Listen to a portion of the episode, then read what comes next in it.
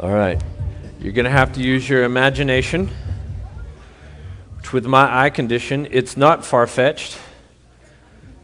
My ophthalmologist cannot believe that I'm not blind or going blind, but by the grace of God, I still see 2020, even though I can't use my own tears and have to put them all in artificially. But imagine that I am blind. You're going to have to use your imagination. And I walk into a, a room dark, dark room. I can't see a thing. And I'm wandering through. I cannot find an edge. I cannot find a wall. There's nothing until there's something. Now I have what appears to be a music stand somewhere in this vast, vast room, a room so large that I cannot find an edge, a wall, anything. There's only floor. And I have this. Now, when I leave it, I know that I am only steps from it. It was right back here.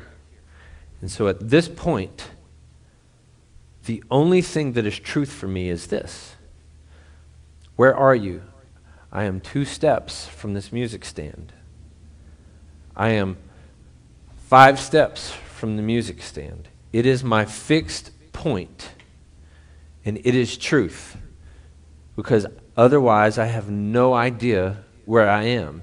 And I may not even know where this music stand is, but I know where I am in relationship to this music stand it has become my truth. So I know I am away from it. In which direction? I know. I'm on the microphone side. I'm on the back side. I'm on the iPad side. And it becomes my fixed point. That is what the Bible is for us. The Bible is a fixed point in a world where we have no idea otherwise what is true. And so, as long as I know where I am in relationship to my Bible, to God's Word, then I know when I'm far from it. I know when I'm holding on to it. I know how far I am. Does it make sense? And so, the Word of God is my truth because it is the only thing that God has set up to be stationary and unmoving. Now, that's important because in this analogy, this is my truth, right? It's the only thing I know where it is. Now, what happens? it's moved, right? So it's important that God's word has been unmovable. And I think there's a reason that so many of our documents were hidden for a time that we could go back and we could see, you know. Um, it has always been, it is, it is unmovable. God says that we won't lose any of it. And so that is our truth. And He has validated that truth in so many ways. But how do you know if you can trust what I say? Well, does it line up with our truth? Does it line up with the Bible? Does it line up with God's words? That's what I want to know is God's word. I really don't want necessarily any man's opinion because we have done quite a few things with the Bible, haven't we? And so we can see um, what, what, what was it? There was a, a cathedral blown up in, in Christchurch not so long ago, and the guy said he did it for Jesus, right? Whoa, whoa, whoa, whoa, whoa. No, because I know the teachings of Jesus, and you weren't following one of them when you did that. You can claim to have done that for God, but you did not because I have a fixed point. I know that you're over there because I know where here is. Is this metaphor working for anybody? Good. Or y'all need some coffee. I need some feedback. so, what does his word say? And that's going to trump whatever I say. All I'm here to do is give you revelation from that word. not a change in that word. So, my question is if you opened your Bible and read cover to cover, having no prerequisite knowledge, you didn't know anything, we, we grab someone from, uh, from, from a remote part of India and bring them in, and, and, and they read the Bible and, and accept it. This is true. What would they do? Have you ever thought about this? Because you've been taught some stuff. You just well, I didn't grow up in church. No, but you grew up in Texas. Right? And, and I never read the Bible, but the radio said the Lord loves a drinking man. So that's my, you know, like you have some sort of b- biblical context, though it may be perverted, you have um, um, something that you know. But if, if you didn't know any of that, and I just read the Bible cover to cover, what would I do? Forget Church of Christ, Methodist, Lutheran, Baptist, non denominational, denominational, non denominational, whatever. Forget that. Cover to cover. The Bible. What would you do? I want to give you some scripture today uh, and, and propose to you how I would possibly know what you would do. Because there are those who lived that. People didn't know about Jesus before Jesus. and so, what were the first people uh, who sat under the teachings of Jesus? What did they do? Hearing his teaching. So, we can actually look at this and take a, a fairly objective look at well, what would I do? The Bible talks about something. You're familiar with this term, and the term is in the Bible quite a bit. Uh, but our goal, your goal for, for your family and uh, your goal for uh, yourself, your, your children, your parents, your coworkers, all ever, uh, whatever, we, we, we sum this up in, in, in a word salvation, right? And so you know when you go to church uh, that we want people to get saved. And uh, if someone around you struggles, oh, that they could just get saved. Have you ever thought about this term, salvation? Now, outside of a spiritual context, if you get saved, that means that there was some sort of imminent danger and you were rescued from it, right? I was drowning and she saved me. So, what does the Bible mean in saved? Because that has just become like this blank term for us. No, there has to be some sort of imminent danger. Now, I suggest you have, even if you're like, I'm not a note taker, just get your pen and card out, just amuse me, okay? Because I'm, I'm, I'm going to run through some things, uh, and I'm not going to repeat myself a lot today just for time's sake. So you're going to have to, to write these things down and, and maybe go read a chapter or two on your own just to, just to fact check me. I want you to do that. We are being saved from the wrath of God. That is what we need to be saved from. I know you didn't hear that on, uh, you know, whatever gospel hour came on the radio or whatever, but God has a wrath. Okay? And I know we're not supposed to judge, and we follow Jesus, so if we're not supposed to judge, then Jesus is not supposed to judge. No, no, no, no, no, no. He judges because his judgment is just. We are not supposed to judge. God is like, Jared, look, you're a moron on this. you, you stay away from this. Leave that to me because I am righteous, I am true. So God does judge. We are being saved from the judgment of God. This is Romans chapter 2. If you're like, well, where does the Bible say that? Romans chapter 2. I'm not going to read the whole chapter today for time's sake.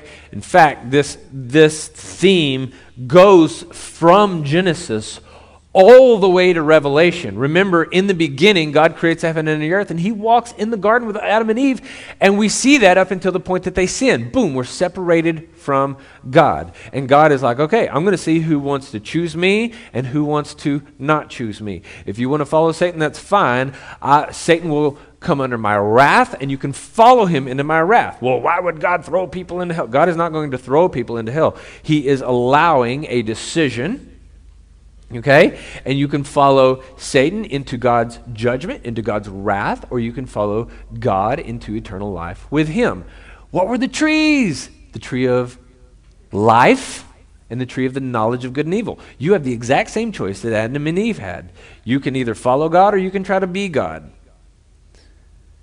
Under which point you come under his wrath because God will not let his place be taken by Satan or you. Right?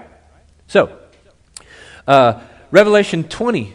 See, that's Genesis. It goes all the way through Revelation. I'm going to read Revelation 20, 11 through 15 for you. All the scriptures on the screen, by the way. Nobody expected you to be a Bible scholar. Nobody expected you to know what we're going to talk about today. That's why we're here, okay? We love you. Chill, no quiz is coming at the end of this, all right?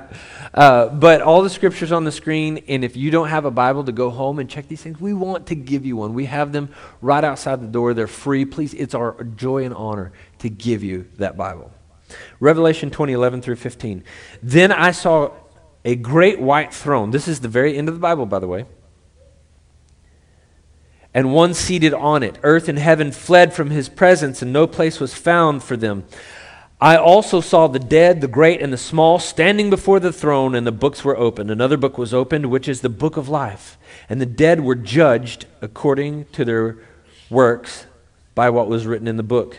Then the sea gave up the dead that were in it, and death and Hades gave up the dead that were in them. Each one was judged according to their works. Death and Hades were thrown into the lake of fire. This is the second death, the lake of fire. And anyone whose name was not found written in the book of life was thrown into the lake of fire.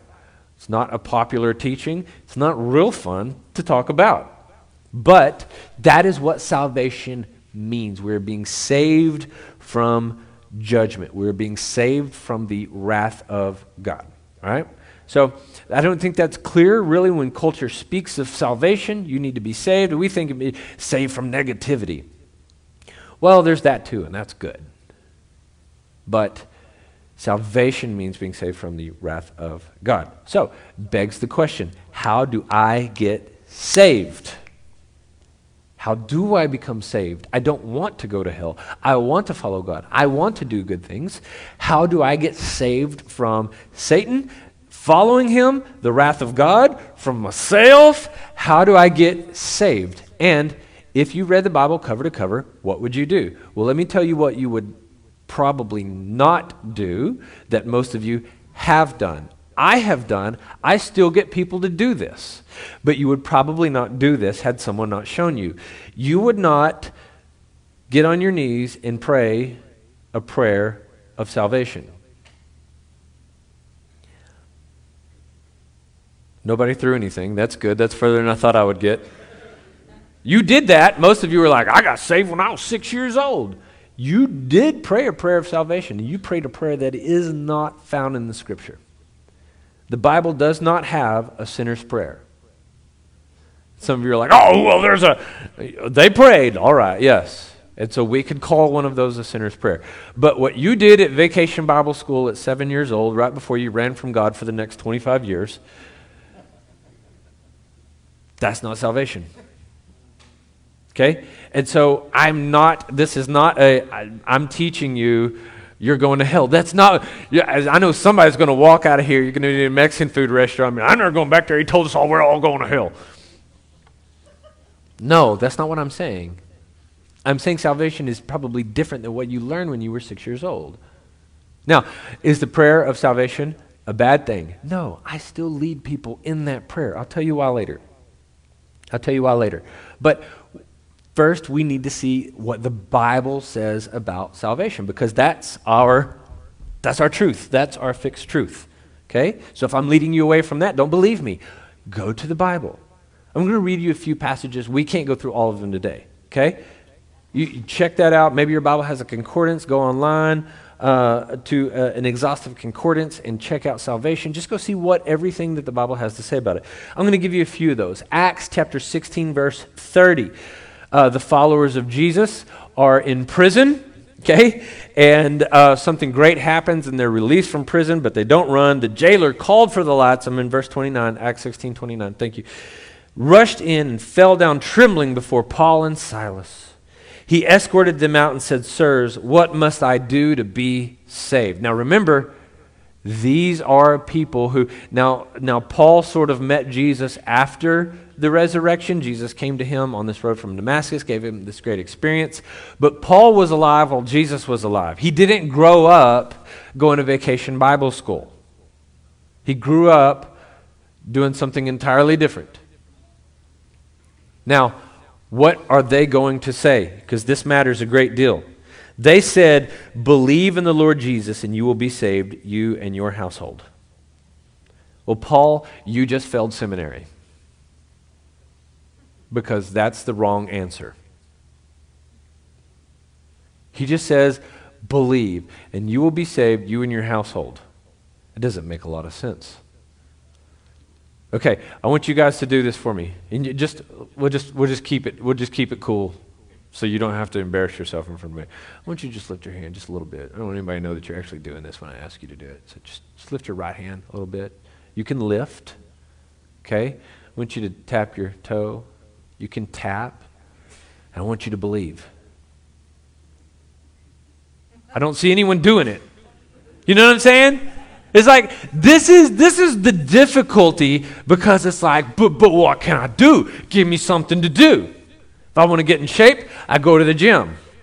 If I want to gain mass, I eat a bag of Doritos. I think that's how you do it. I, I can, I can, there's, there's a verb. There's something that I can do in there. Give me something to do. And we want that. We want finality. We want closure. Yes, I did it. I'm saved. Well, believe. and you're in your own head about that, aren't you? I ask God every week to confirm the message that He gave me, and I've had three. Before Monday, I had three people call talking to me, asking me this question. So this was already decided. If you're one of those many who called me this week, I did not write a, a message for you.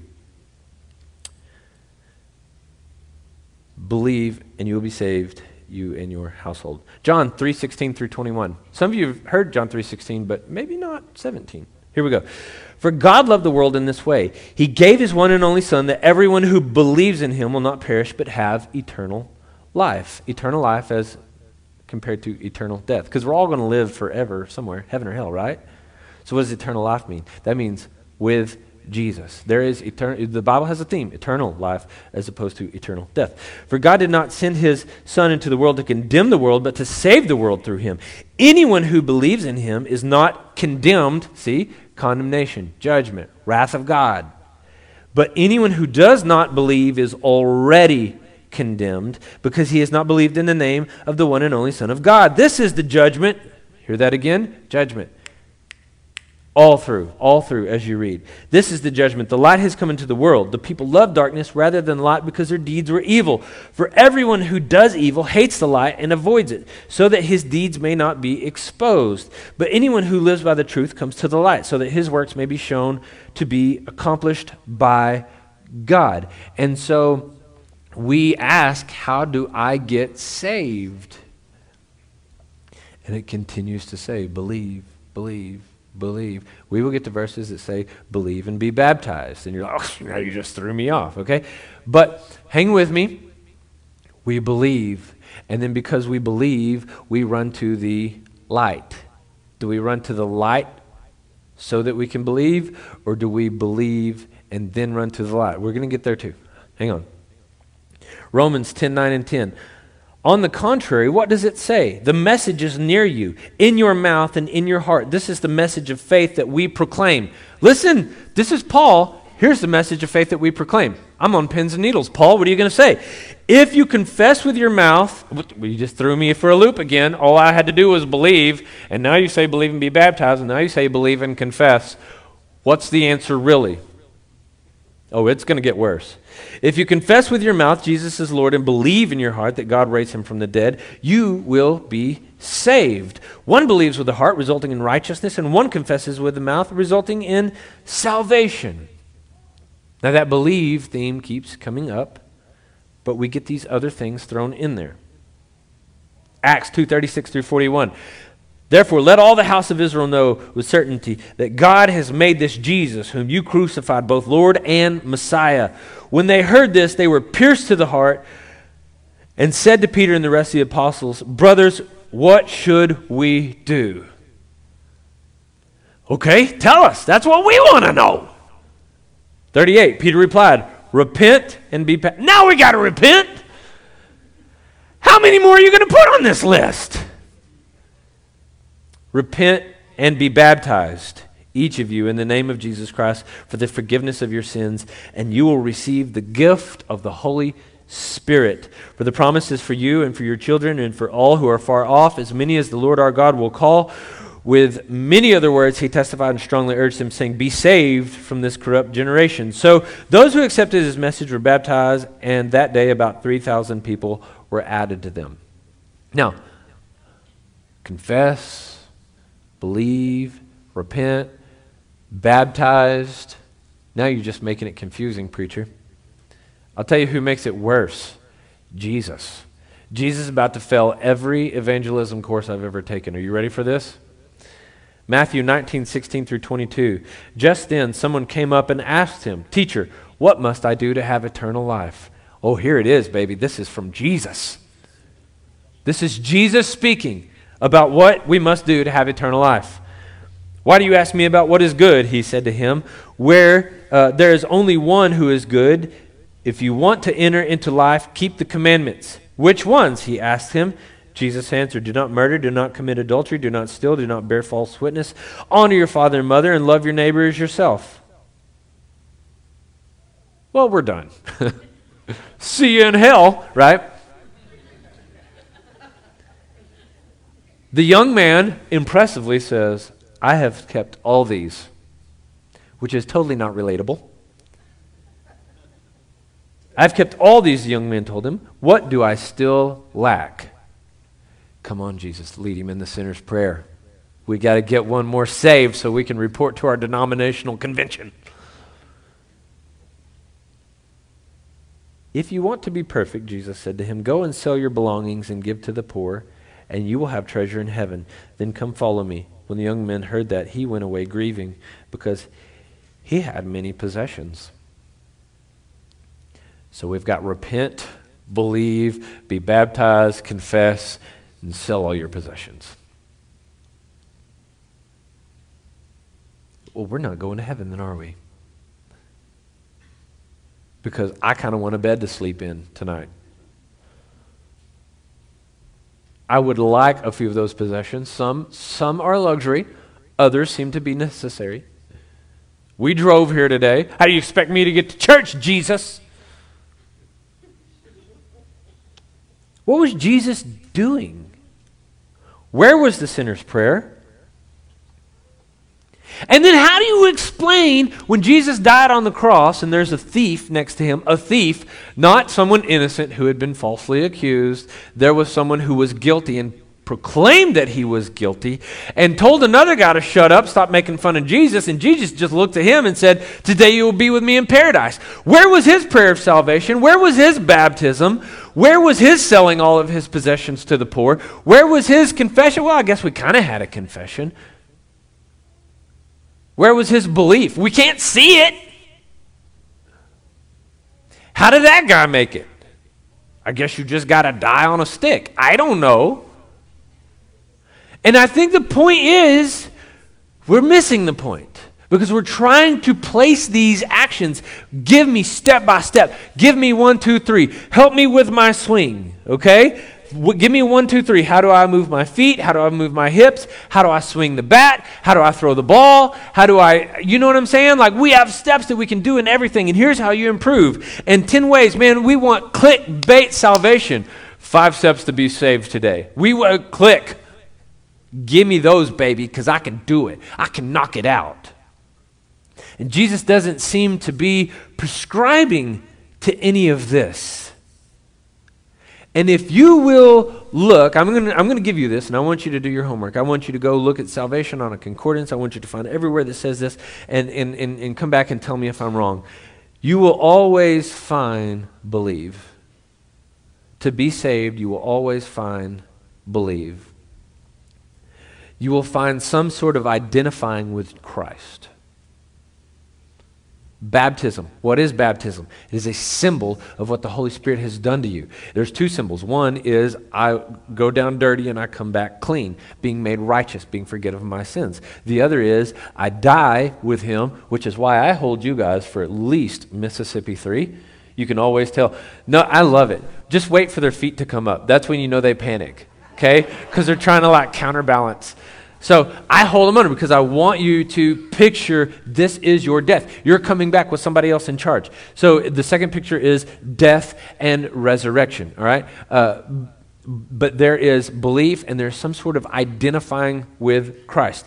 So you're saying I don't have to be baptized? I'm saying that baptism does not, like this ring, does not make me married. It's just showing you that I'm married. Unfortunately, nobody's been looking, but too old now. Uh, it does not make me married. If I take this ring off, I am still married. It is just a symbol of my marriage. Okay? You will find others, like the thief on the cross, who identified in front of everyone. You, you, you see tons of people who get saved, and many times they'll say, believe and be baptized, but you see a lot of people who got saved, and you see nowhere where they were baptized. Should you get baptized? Absolutely. Jesus says this If you confess me before men, I will confess you before the Father. If you don't confess me before the men, mm-mm. Okay? So, yes, you need to identify with Jesus. I think you need to be baptized. Some of y'all are being real cowards about that. I want to hold you underwater until I see bubbles. Okay? So, sign up. Get on those connection cards. But what is, what is he getting at? What is my next step? How do I get saved? We think that you believe, you identify with Christ. Okay? Um, and then you follow him. Now you're saying I've got to follow him, so I've got to do some sort of works. Here we go back into it. Like there's some there's there's a verb in play. There's something that I can do. No, I'm going to say this. I don't think according to the scripture, and I'm going to give you, I'm, I'm, going to back this up with scripture. You're not getting to salvation through your works, through your deeds, through your actions. You're not getting to salvation. You're doing it because you're saved. You are working not so that you can be saved, you are working because you are saved. And I think if you read the scripture cover to cover, what would you do? You would believe in Jesus, you would identify with him, and then you would begin to follow him. Period. End of story. And it's really as simple as that. Look through all of these equations and see if they do not have that in common. And Jesus gave us this. Are you ready? John 15, 1. This is what we're going to finish on today. I am the true vine.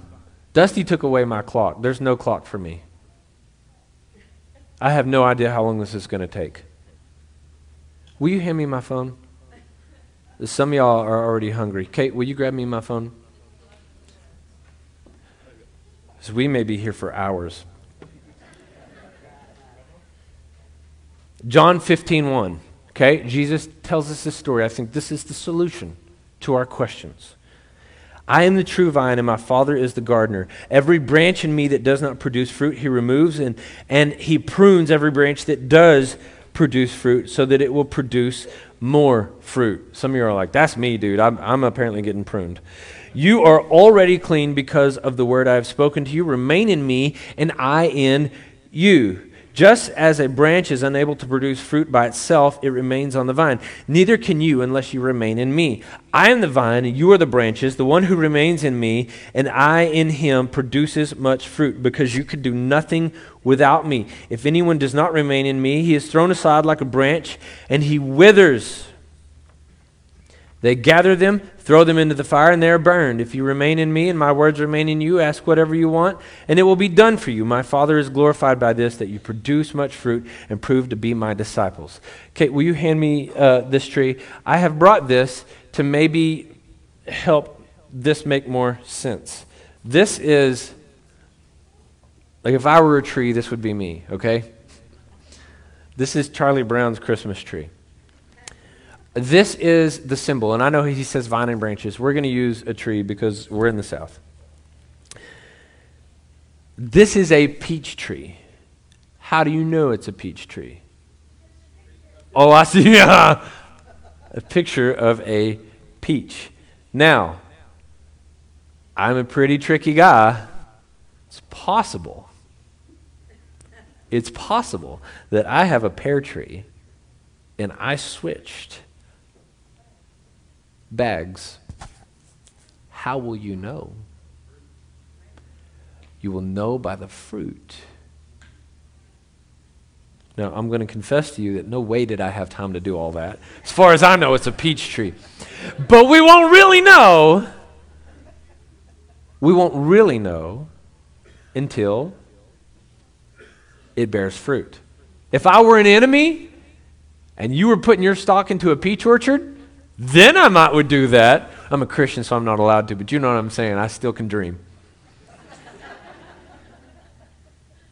then I might would do that. And don't think that your enemy won't do that. And don't you think that the church is not full of people who say, I am a peach tree, and then one day we're like, ah, it tastes a lot like a persimmon to me. That does not look at all like a peach. And how do I know? I know not because I'm judgmental, I know the truth. And so I know the teachings of Jesus. And so you might bomb a cathedral in the name of Jesus, but you were not following one teaching of Jesus. And so I know a tree by its fruit. And Jesus says that He is the vine and you are the branches. And so here's the trunk of this tree. And here are some, y'all can't even see them from there. Here's some little branches. This tree is still kind of in dormancy right now. We don't even know if this tree's alive. I just spent 15 bucks in good faith. Because Walmart hadn't done me wrong yet. I don't even know I don't even know if it's alive. But I'll see pretty soon, won't I? I know you've heard that all your life. It's like, all we do is we just plant seeds. We never know if it'll grow. Have you ever had a garden? You do too know if a seed grows. Don't give me that. God called us to make disciples of the nations. I don't just plant a seed and walk away. I'm not Johnny Appleseed. I want the fruit from it.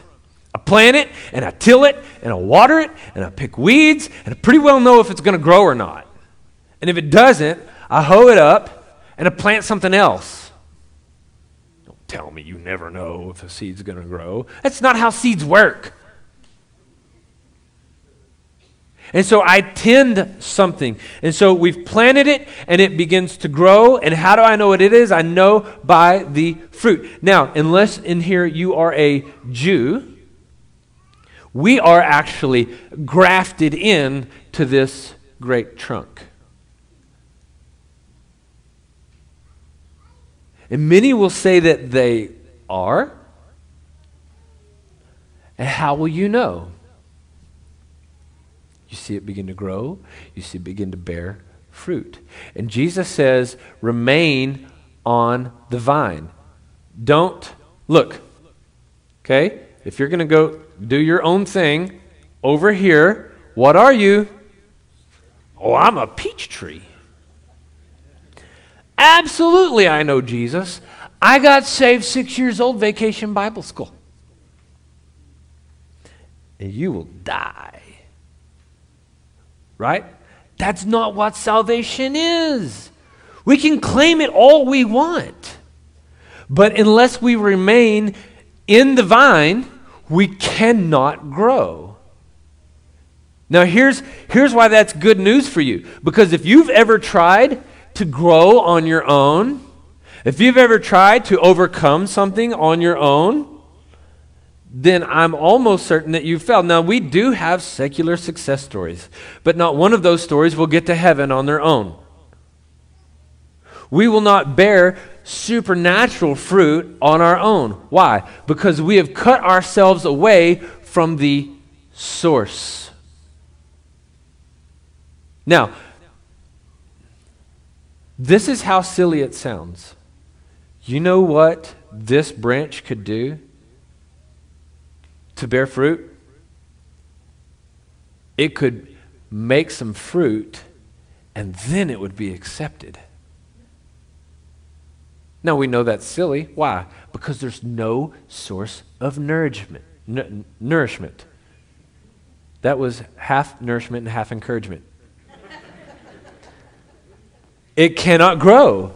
It has separated itself from the source. This has no supernatural ability. This has no ability to grow. This has no ability to get nourishment on its own. It will have to be grafted onto the vine. It will have to be stuck back on, and there's a process, but you can do that. And that's what was done for us if you are a Gentile, a non Jew. We were grafted onto the tree, and because we are on the tree, then we can bear fruit. It is ridiculous to think, as, as, as we do, and I'm not, I'm not throwing shade at anybody, we've all thought this. I want to become a Christian, but I'm going to have to get some stuff right first. You've said it, hadn't you? I'm looking at some of y'all like very intentionally because you've told me that. Like, I am, I, am just to have to, like, there's a few things that I've still got that I'm to have to overcome. You're saying, hey, I'm to make some peaches and then I'll go get on the tree. No, you won't. This is the source of life. Jesus says, Abide in me, and I will abide in you. Without me, you cannot bear fruit. You just read the Bible cover to cover, what would you do? You would believe that He came and He paid for your sins with His sacrificial blood, His sacrifice. You would identify with Him. I guarantee you somebody would know about it. He says, Be baptized, do it. And then you would remain in the vine and bear fruit. And that's what there is to the Christian life. That's it. He will send the Holy Spirit. You will know when to bud out. You will know when to, when to let those leaves come out. You will know when to go dormant. You will know, you know what I'm saying? I'm, I'm still using the, the thing, not that you're supposed to be dormant. We're on an analogy. Work with me. You are a grafted branch. You will produce fruit only if you remain in the vine. And you do not produce fruit so that you can become part of the tree. You produce fruit because you are a part of the tree. Okay? If you are waiting to get perfect, I'm not waiting to get perfect. I just want to get over a few things. If you're waiting for that, you are trying to make peaches as a branch that's been cut off. Do you understand that Christ died for you at your worst? That's how much you cost. Anybody in here? And you don't, you don't have to raise your hand. Anybody in here ever been to jail before? There's multiple things you could have gone to jail for. Let me tell you, everybody else in here should have gone to jail for something and did it. I know most all of you, and anyone under the age of 10 Probably should be there. What did they try you for? Now, somebody might have been real kind. But I'm telling you right now, if you commit murder and then you run a couple stoplights on the way out of town, you're not getting tried for a traffic violation. Your bail will be set according to the murder. I understand that there's a few things that you want to get over before you come to Jesus, but He has already paid for your worst. Do you understand? You don't know my worst, and I don't have to because I know the sacrifice. Romans chapter 5 says that where sin increased, grace increased all the more. That's not giving you a license to go sin. That is giving you an assurance that He has more grace than you have sin that He has covered your worst. Well, can I lose it? Can I, can I, can I be unsaved? Can I step back because I don't know? Why do you want to know that?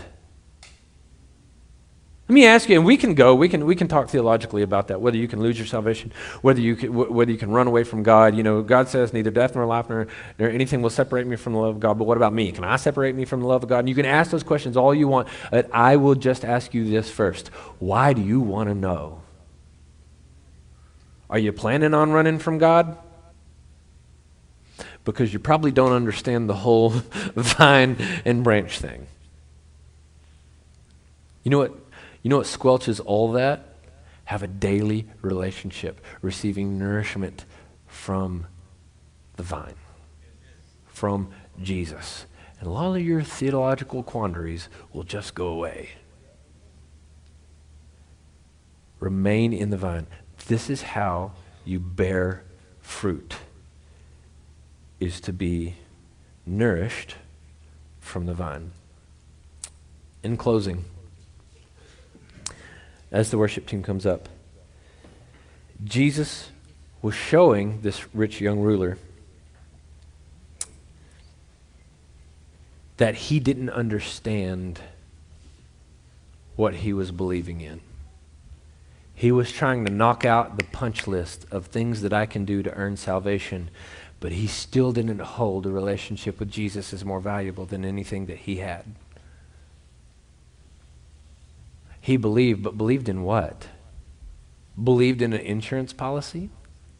Hey, just in case this is the way, you know how many homes I've been in that have idols, literal like Hindu idols, and Jesus is one of those? Just in case this is actually the one. I, have I've seen this many times. And so Jesus is like, no, I am, I'm it, dude. I am more valuable. Your relationship with me is more valuable than all of your possessions. And the man went away sad because why? He valued his possessions more than he valued the Messiah. And so, did he believe in him? Or he was talking to him. He believed he existed. But he didn't believe that he was greater than the sum of all his possessions. When you believe, it makes a difference. When you, if, listen to me, and, and, and I'm saying this with love. If you got saved years ago, years and years, and nothing has changed,